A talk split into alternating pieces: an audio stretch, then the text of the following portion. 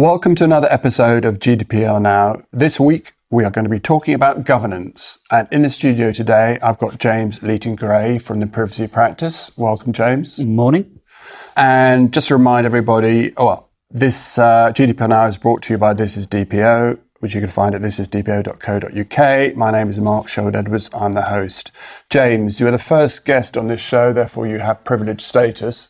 But why don't you tell us a bit about yourself and the privacy practice before we kick into the, the main topic? Right. Well, I was in house um, at the BBC for over 10 years as um, data protection officer, uh, amongst other things, um, and um, then did a little bit of uh, thinking about this whole thing and the future of privacy inside an online world for um, for the BBC in its um, blue sky thinking period.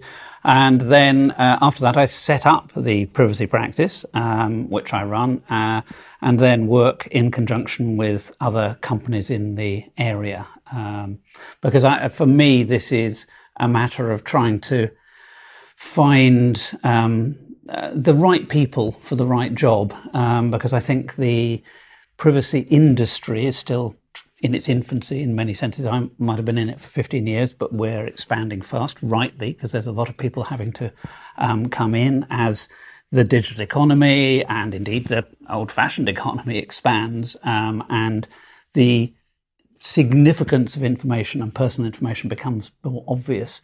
Um, and so I sort of like meeting and working with lots of different people in lots of different industries and actually ending up having to tell them they may think that their industry is unique, but actually they've got very similar problems to all the other people just down the road. Um, media and lawyers, who I work with a lot, we love to think that we are special and different. We've got the same problems as everybody else. Okay, well, you're saying that in a week uh, in the UK where the lawyers have uh, assumed particular prominence, and if you're a UK watcher, you'll be able to date this podcast from from uh, that comment. Okay, d- tell us a bit about go- governance then. And so we had the GDPR came in May 2018. A lot of people thought, well, that was it.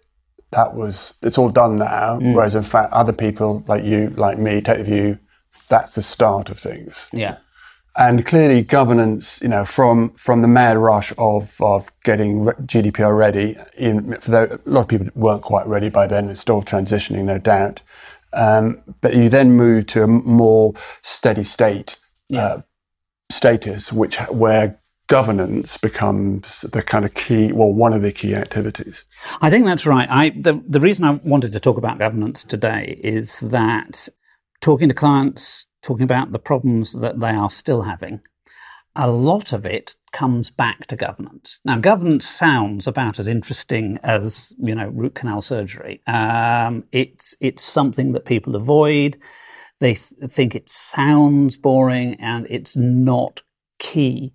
For me, actually, it's the reverse. Governance is the foundation upon which all of this uh, compliance and accountability, and indeed the economic benefits that um, good data use can bring to an organization, all of that is founded upon governance because essentially everybody needs to know what they're doing, who does what, their roles, their responsibilities, uh, and from that, sometimes the resources flow as well. Um, and I think it had had a starting point where somebody was just out, oh, you're going to be the DPO and it was sort of flung over the into a, uh, somebody's um, a corner of somebody's um, uh, job description, if you like.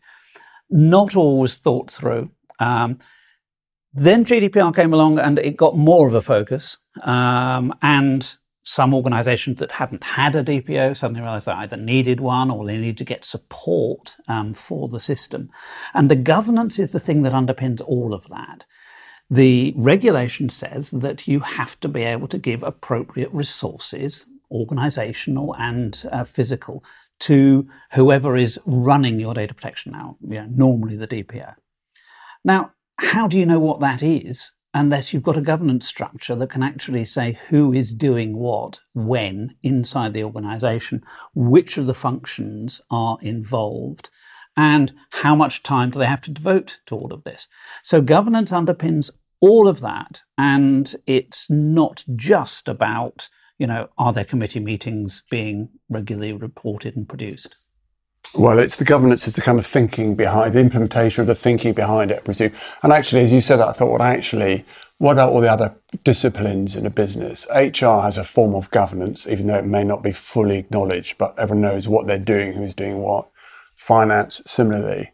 And I guess it's part of the youth of data protection that governance isn't fully surfaced as yet in, in some businesses. Well, I think that's right, but it's also it's the relationship between data protection and all of those functions, because as we discussed um, before, you know, the the reality is that GDPR is a piece of legislation that's almost impossible to just say, well, that's just done in legal or that's just done in the compliance department.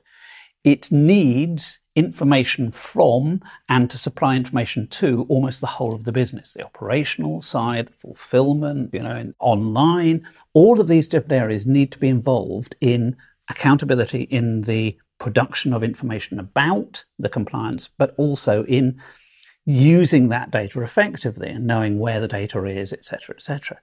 And so um, I, I, think there's a sort of um, a sense that the organization of how that is achieved was was sometimes low down the priority list in the GDPR programs because while there was a GDPR program, the implementation program or the run up to it, it was being done by that team. And I think the transition from that to a project team and a project lifestyle, if you like, to a business as usual team was actually often quite rushed. And I think that's where some of these gaps have arrived. I had a client quite recently say, we've got problems around um, SARS about retention schedules and about, and they were in a large organization with multiple um, groups. And they'd produced quite a good policy and they'd done their sort of um, uh, their project work, if you like, quite well, and then they'd sent an email out effectively and said, "Right, here's the policy, implement it," and now um, you know, and they were surprised that it wasn't sort of quite happening because actually they hadn't said who you know they they they it's a bit unfair to say they hadn't said who's going to do it they pointed a rep in each area but the rep didn't have a proper job description. The rep didn't have enough training.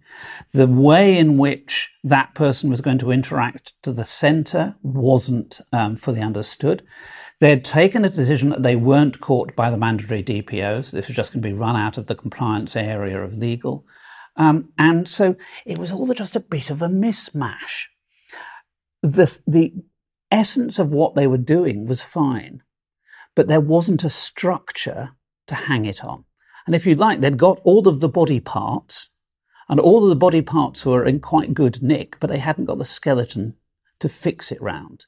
And it seems to me that governance often is the thing that's the least focused upon. Where I have worked with clients, I've tried to persuade them to get a target operating model. Now that sounds all very consultant speak and all the rest of it, but all it really does is say, who is involved in this? what are their responsibilities and what responsibilities from other people can they rely upon. The exact role so they know precisely what they're doing in which bits of the business. And then once you've got that in place and you can look at how much work's involved, you can say, and, and now the resources has to flow and follow that. So it sort of actually forces an organization to think about the reality of how this is going to play out. Now you can say that and indeed the same process can apply in almost any other area of business. But I think sometimes, because compliance is often seen as quite a remote um, thing, it's or it's in legal, it's in the compliance department, it's not seen as something that's distributed throughout the business. We forget that with this, we need that distribution, and that distribution has to be formalized. And that's where we get back to governance again.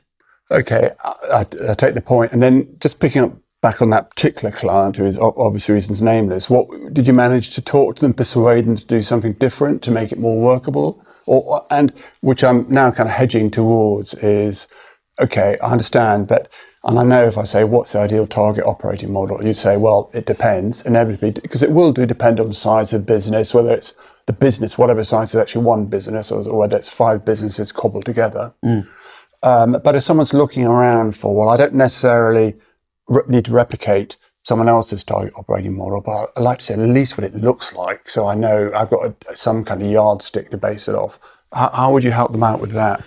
Well, I mean, you're absolutely right. There isn't the the reason why this is complex is that just as data protection applies to thousands of industries and different sizes of companies, so does the potential for a target operating model. So, uh, yes, there isn't a single model fits all. But what you can say is what is it attempting to do? And what it's attempting to do is define who are the people involved. So you're listing, you know, are you going to have do you need reps in every area, every business, every part of the business? You know, what level of granularity do you need in terms of support across the business? Um, uh, the uh, the sort of the you can create a RACI model. Um, they're, they're sort of responsible, accountable, consulted, and informed, which again sounds very consultancy, but it makes sure that everybody understands who they should be talking to and when. So you've now got that RACI, if you like, across the top. Uh, you've got the people who you're going to be involved in, whether it's be IT or finance or um, business continuity, who are going to be involved in which of these processes. And that, even the creation of that grid, even if you never took it beyond that, um, you can write roles and responsibilities. You can have a pretty fair idea of how much time each of those people is going to suddenly now find themselves involved in this process. Uh, and that can give you some indication of, of, of the resources that they're likely to need, the amount of time at the very least they're likely to need. So there are some starting points. Now, then you can take it down to the next level, writing job descriptions for the key people inside that, writing a job description for those reps, you know, so that they know when they should be dealing with it and they can say, well, I need some training to get up to that speed to be able to deal with that. But I know that I pass it up to the next layer up for this kind of thing. So you're, you're, you're making it clear because part of, I think, some of the problem is that some DPOs almost feel they have to do the lot and they're spinning so many plates that they're run ragged and they may well have another day job at the same time. You know, um, what this does is actually ensure that at least an initial conversation has been had about what support is needed where and how they can get it. And I think that uh, sort of comes, it comes back to the centre can know that they have told people, and the people can't say, oh, I didn't realise I was meant to be doing that. And the people in the business know the limits of their responsibilities and where they can get support. So it, it is a sort of two way benefit. Understood. So I'm thinking about this. So you're starting off with what do you want to achieve? What you want to achieve is really good data protection, whatever that means. Okay. That's got to be the top level, yeah. but, and that's an easy statement to make then you kind of uh, RACI it or whatever it down, and all RACI and all those are just tools to help you think about things. And then, and then you can identify all, all the people that need to be involved, what they need to do. So you've got the kind of body parts, you've now got a skeleton, you've hung them off from, and then the, the missing bit is the bit of the blood that needs to circulate, if I can carry on the physical metaphor. Yeah, yeah. Um, because that needs, needs a willingness and a belief that the whole that the whole exercise is worth accomplishing. Well, it's the I would say that to use your analogy, um, or to continue as you say the analogy, information is going to be the lifeblood of, of, of these systems. You know, the information flowing from the business up to the compliance team and background and so on. And yes, they've got to believe that it's necessary. And then you're back into senior management buy-in. And I think there is an element where that was problematic for a while. Um, I think there was a lot of, well, hang on, we've done GDPR. That was last year's thing, you know. Um, I think, um, uh, God bless their cotton suts, the ICO and the CNIL fines uh, in the uh, dozens, if not hundreds of millions, has certainly brought a little bit of focus back. Um, I think some of the other rulings are um, um, equally important. I mean, some of the rulings from the CNIL around the ad tech industry are going to have profound implications potentially. And so it isn't just fines, as we as we know. It's it, you know the the the ability to say, well, you can't use that data anymore could be, frankly, far more devastating to some companies. As happened to CNIL, 67 million records yep. disallowed. Right. Um, you know, and So I, I, I think that people are beginning to realize, oh, this is actually serious. Um, this this might actually have some other ramifications. And I think the next step is people coming along saying, well, these systems we put in place aren't quite working. Um, why aren't they working? And governments may be the answer in some some instances. But frequently, it is also going to be that senior management buy-in. It's going to be somebody at the top saying this really is important. And I think this is where us, uh, uh, as an industry, we as an industry have to start picking up some of the slack ourselves, because I think there is a danger that we only talk about personal data in terms of protecting it, in terms of fundamental rights, in terms of the compliance side. Whereas actually, I think we also have a responsibility to say, but once we've got all that done right, we're going to be able to use this so much more effectively. We're going to have databases of people who do want to actually hear from us. We're going to have to be able to sort of persuade people that we are trustworthy for their data. Once they have believed that, they're more likely to give us more, to give us better access. There is. So, from the business point of view, there's a cost strike downside. That's a compliance side, and then there's an upside where you can actually you're better off than you would. You get a competitive advantage. Data quality, trust in the brand, and and good data analytics and the quality of the data means that actually when you then are starting to do data analytics you're in a better position to actually really start making money out of it, you know, or doing your job as a public body that much more effectively. It, it make it interesting. I had a discussion the other week in a different kind of forum with uh, a company which I mentioned now, Credit Kudos, where if you know the credit uh, agency, they in the old days you'd get. Uh, well, if you borrow some money or enter something expensive, you get a credit check. And you probably wouldn't know what's happening, but it happens in the background. And are three main providers uh, Experian, Equifax, and TransUnion. And their, da- their databases are built up of lots of ad hoc interactions and may be accurate, may, may not be accurate. And this company, Credit Kudos, has a different way of doing that. It uses the open banking legislation and you give them permission, they can go in and, and, look at your bank account for last, or your credit card account for the last two or three years and form a credit assessment based on that hard data. And the point that the CEO was making was he can't do it without consent, and it's a value of consented data.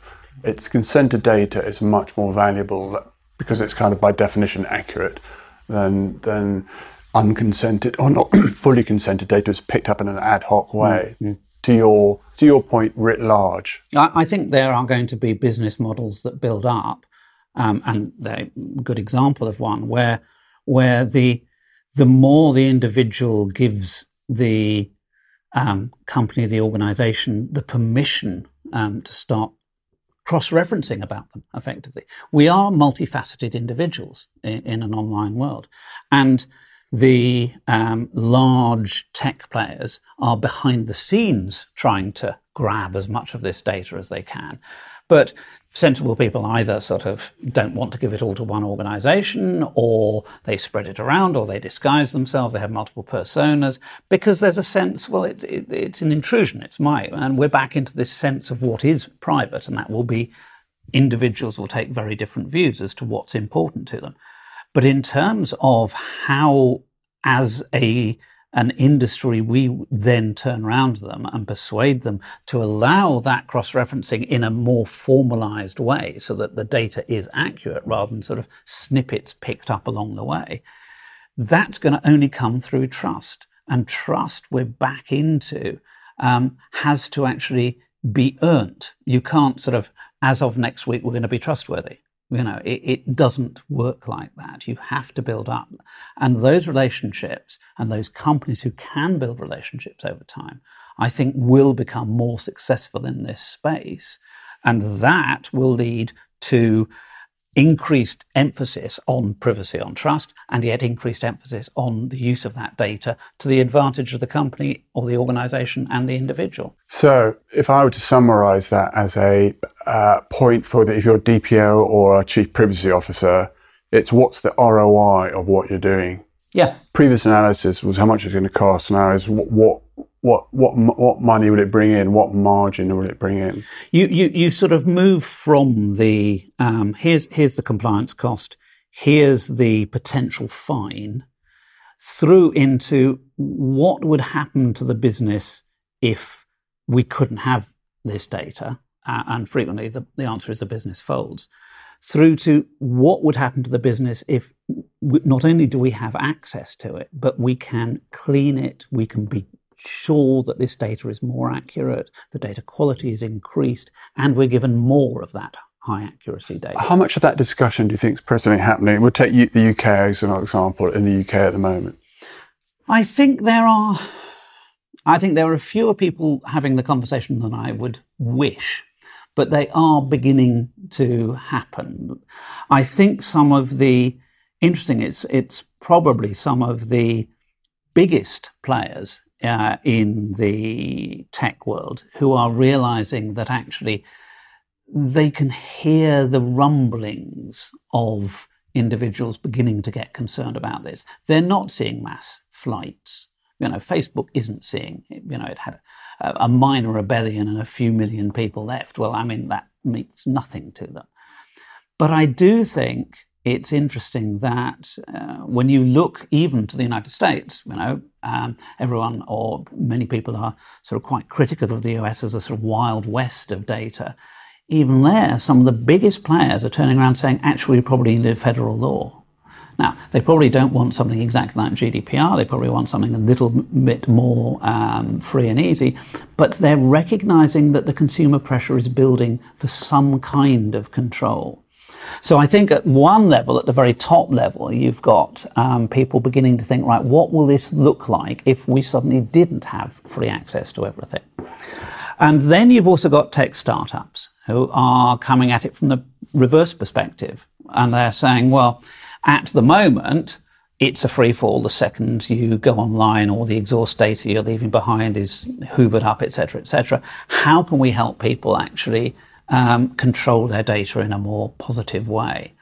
So you've got you've got the top and the bottom. I think the majority of organisations in the middle who are just sort of have an online presence, do some sales, mainly bricks and mortar or whatever, or their relationship is the local council is has got its website, but primarily it's still help desks, etc. I think those organisations aren't yet uh, in a position to really be able to sort of do the kind of forward thinking that says, oh yeah, we're now going to sort of um, make a step forward and change the relationship with uh, our data subjects. Now, I'd love if people think I'm wrong and they've got examples where that is happening. I'd love to hear from you, um, but. I, my instinct is that this is going to build, but it will build either because of fear at, from the large players that their free for all playground is going to be closed down, or from the insurgents who are coming in selling to the tech savvy people saying, you don't want your data being used like this, come and use our product um, uh, to keep yourself safe. No, okay, I understand that. On an allied point, then, the so we're talking about governance, and of course, you can't really talk about governance without talking about DPOs. Okay, and my TPO is a word that's used in lots of different senses, right? There's the pure GDPR sense of DPO, uh, which very few organizations, certainly very few organizations in the private sector need. Um, and that DPO is a rather is a strange beast in lots of different ways, but whose whose main characteristics are uh, independence uh, from everybody, just about, doesn't take instructions. If a report provides information to the board, doesn't take orders from the board or anybody else, uh, has to avoid conflict and so on. Um, and you've got people who've got DPO to mean effectively Chief Privacy Officer. And how have you seen, and I, and I have some, uh, well, how have you seen that kind of DPO role evolve, evolving over the last 18 months and the clients you've been working with?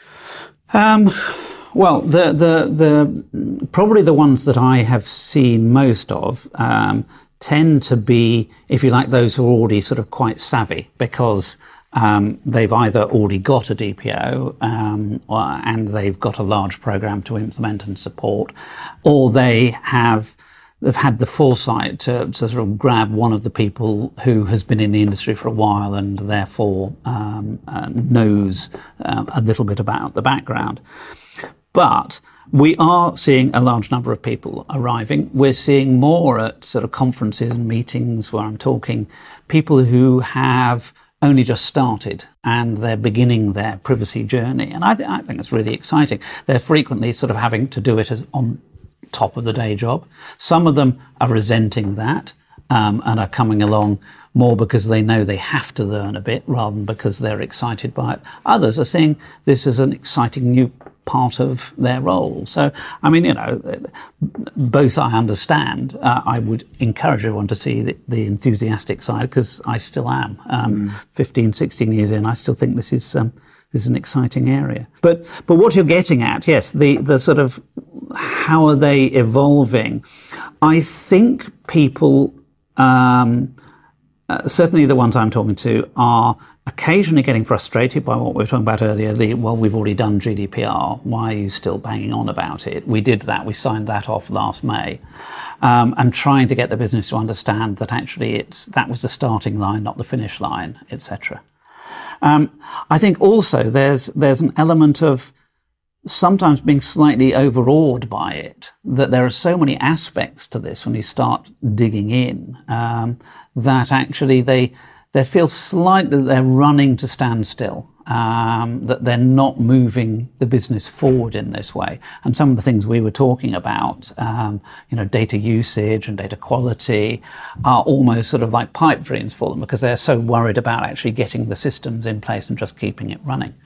Um, I understand that, and, and I do have uh, a great deal of sympathy, but I think we need to sort of um, encourage people to think firstly, there will be a bedding in period.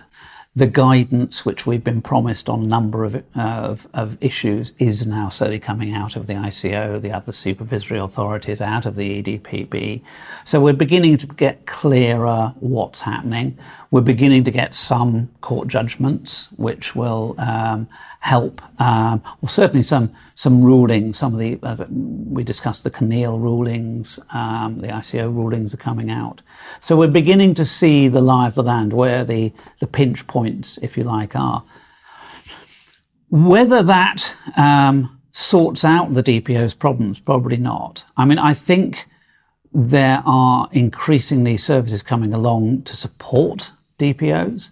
And I think that probably was a gap in the market when we we were used to sort of very large organizations having DPOs because they knew about the DPA and huge numbers of organizations not really doing much about it at all. Um, occasionally going to a panel firm lawyer and saying, what should I be doing on this? But it wasn't part of the regular discourse inside some um, some of those smaller companies or medium-sized companies. I think that's changing, um, and with that, the pressure to find systems to support those part-time DPAs is building, and we're seeing offerings beginning to come along.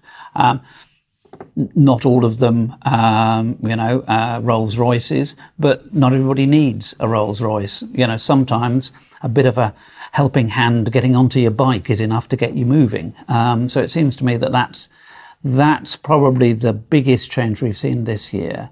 That we're beginning to see people offering lower levels of support to people who don't want a major uh, all singing, all dancing GDPR compliance, or a massive piece of software launched on, you know, 50 servers at once across the globe, but just a little bit of help and somebody to reach out and pick up the phone and talk to and say, about this e-privacy thing, you know, where, where, what sh- should I be worried about this? Where do I fit in the ecosystem? What, what's going to happen next?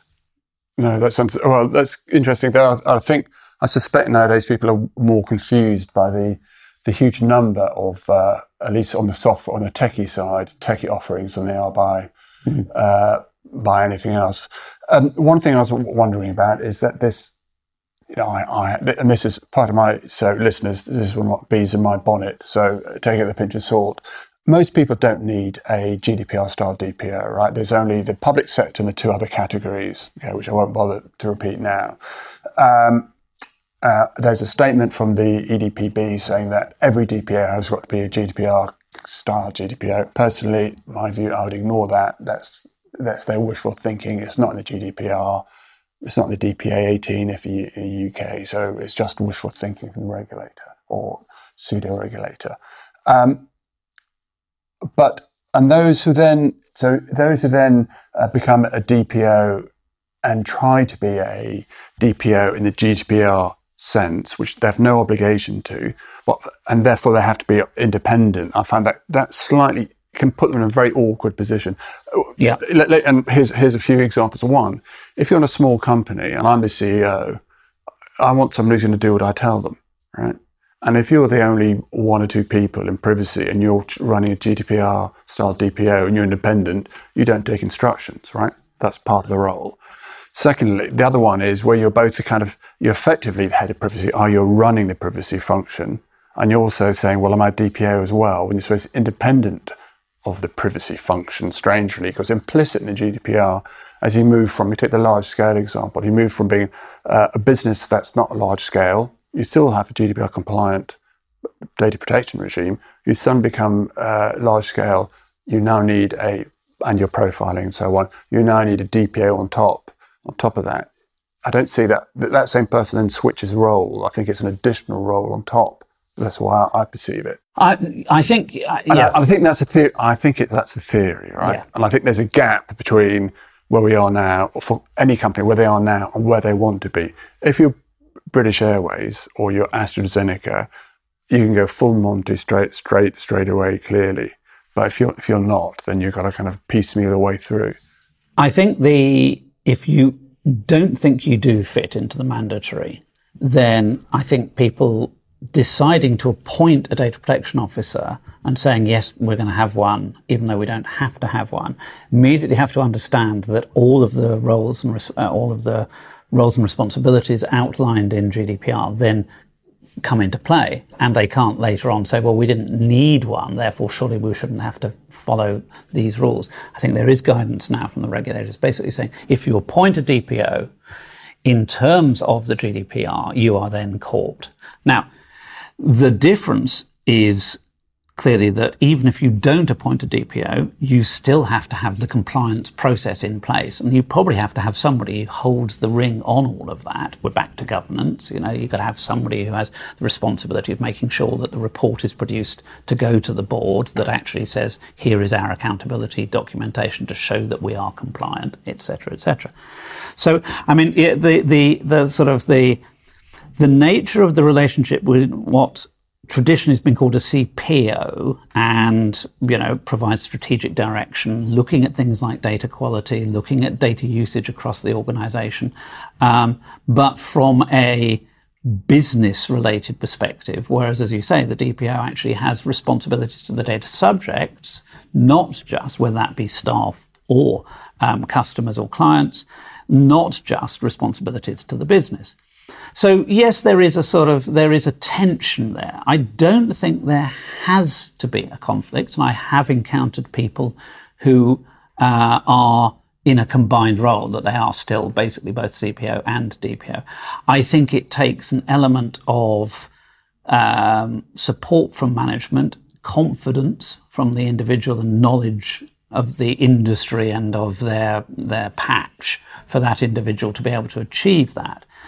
But I do think, I mean, you know, even if that isn't a conflict, some of the other obvious positions to put um, a DPO may also end up being in conflict. You know, um, somebody who's a lawyer for the organisation as the DPO, well, actually, they've got to provide the advice to the organisation, and yet they've got to be independent on the decisions in this patch. Very difficult to do.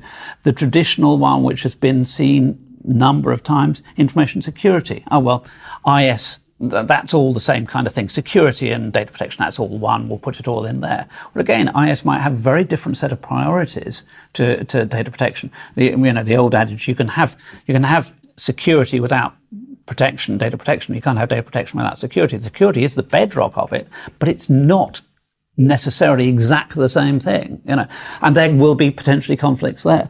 So I, I, do think it will be down to the nature, the size, the culture, the sector, etc., etc., and all of those variables. But um, uh, I think the as a industry, we will probably see more people appointing external DPOs because of this potential conflict. And I think that's one of the reasons why I think it works, um, you know, with our continental uh, cousins so well. You look at Germany, large, even some extremely large companies have external DPOs so that they can get that independence of advice. It's hands free. They know that they can't be accused of trying to influence the law firm that's providing that DPO service or whatever. And at the same time, they can then be looking internally at the strategic use of that data and seeing it separately. In the UK, we've got a very immature market in terms of external DPO. And it seems to me that that will probably begin to change over the next few years, at least partially because of the conflict or the pressure that you've just outlined? Well, I think the best analogy is that of the CFO, Chief Chief Financial Officer. Now, who performs the audit, which is kind of a DPO kind of function, it was certainly not the CFO in the company. That person, he or she, does not audit his own company or mm. her own company for all the obvious reasons uh, has been external auditor, and actually all the problems in the past have arisen because external auditors were not independent enough, were taking, were getting other revenues, and therefore too easily influenced. And Enron being the most classic example. Okay, that what I understood. That's kind of an evolving scene. We'll see, and people have to go work it out a bit as they go along, and I'll probably be not too pure as they go along because actually, otherwise, it's not workable. Um, you mentioned privacy, and there's this, and the different. Sorry, no, you mentioned security and the difference between security and data protection, and there seems to be the most. Um, I remember. I mean, GDPR was was all the rage. Let me put it that in inverted commas for those who can't see me. Um, uh, in 2018, and now it seems to be PrivSec, and there's some an equivalence between privacy, between security and privacy, whereas actually I think they are two distinct things. They are. I mean, um, you clearly have interconnections. They're clearly incredibly important. They work together. Um, I always used to say that, you know, during the breach, uh, if it's an ongoing breach, um, you know, InfoSec, you're in charge. Once we get to the wash up afterwards, apart from the do we need a new back, black box stuff, what happened, what went wrong, where is it, what's the data, what's the loss, etc. That's when the privacy team take over. And yet, I also think that that's the point where during that you need business continuity to be, you know, they've got all of the systems in place ready to run crises. Why reinvent the wheel? Um, and so when I was in house, I, I made sure and, and, sort of pushed for an integration between IS, business continuity, um, chief operating officer's uh, office, and uh, and data protection.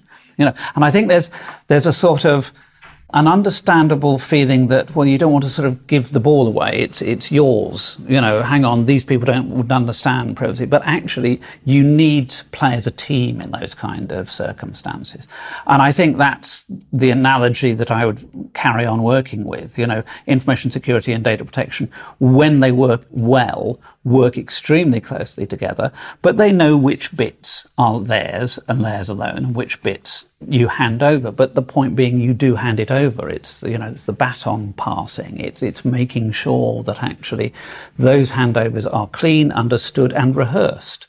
Mm. Um, and then when you come to a crisis, it's an automatic thing um, rather than sort of, oh, hang on, I know we've got somebody in IS in Manchester, but I don't know what their name is. Let's go and try and find them. Well, I think there's two points there. And I think we'll be run out of time, so I have to stop shortly. One is the rehearsed. There was a, I'm just trying to remember who it was. There was, I think it was a Bank of Scotland, and one of the banks data breaches, which wasn't investigated by the ICO, it was investigated by the FCA actually, as it, as it can do. And it, the point it made was you had all these uh, procedures in place. You never never rehearsed them. Mm-hmm. The emergency comes along, of course, they fall apart in- inevitably. Um, and therefore the whole kind of rehearsal, even to the extent of wargaming, in my view, is big, absolutely essential. Absolutely, absolutely essential. I, apart from anything else, it's also very amusing um, yeah. as a DPO. If, if, uh, all the DPOs listening, try and make sure you, you get the chance to do this because you suddenly discover loads of people who say, "Oh yes, I know exactly what would happen. I know. Um, no, I know whose responsibility it is." When they get into the war game, suddenly, "Oh no, I, I don't think I should be doing that. No, I think it's yours." And watching people throw hot potatoes around hypothetical rooms is really quite quite amusing because it is very stressful in these circumstances. Unless you've rehearsed it, um, you know, we can all point at Talk Talk and think, oh, well, we would never have done it like that. Well, wouldn't we? You know, until you've actually gone through this and rehearsed it, you never know, and neither do all of the people you're going to be supporting the closer you can get to a real circumstance in, and put them in real time, even for half a morning, you know, two or three hours can change their perception of how important this is. Okay, and so if you want to follow up on that, drop me or James a line, and we'll we'll point you in the right right direction. And then on that on that note, I just uh, I was going to go make another point, but I'll digress briefly.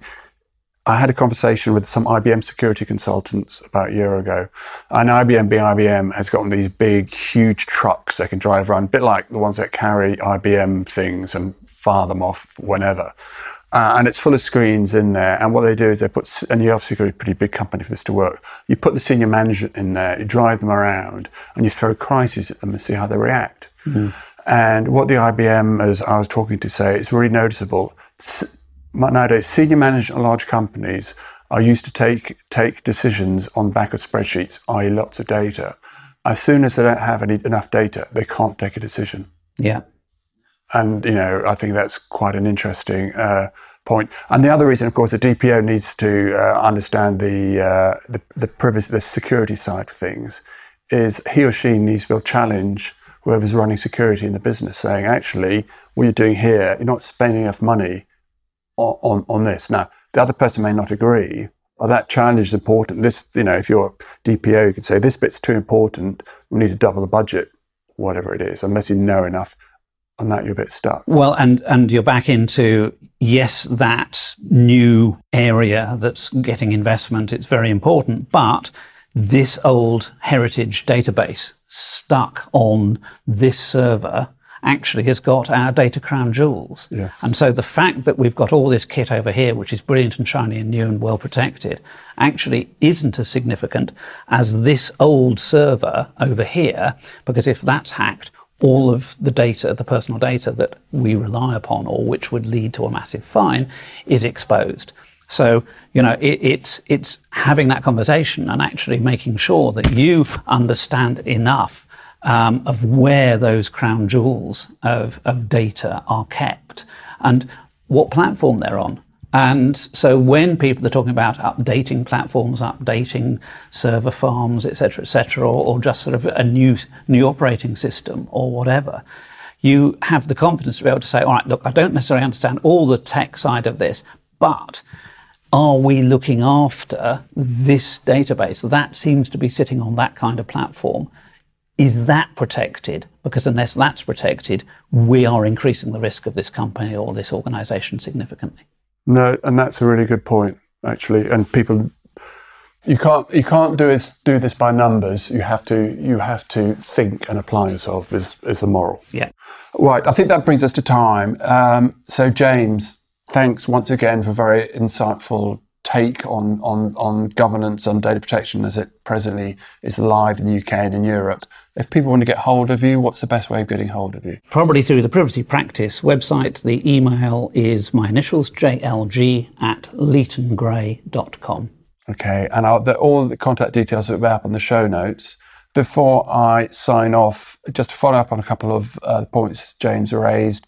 Previous podcasts have covered both uh, insurance for cyber breach which touches on some of those issues, and also part one of a everything a DPO needs to know about uh, cybersecurity. So if you've missed those, uh, go back a few episodes and you can find them. That brings us to the end of this week's episode. Uh, we hope you found it uh, enjoyable and informative. If you've got any questions, comments, or if you'd like to appear, please drop us a line at info at thisisdpo.co.uk. Thanks very much for listening.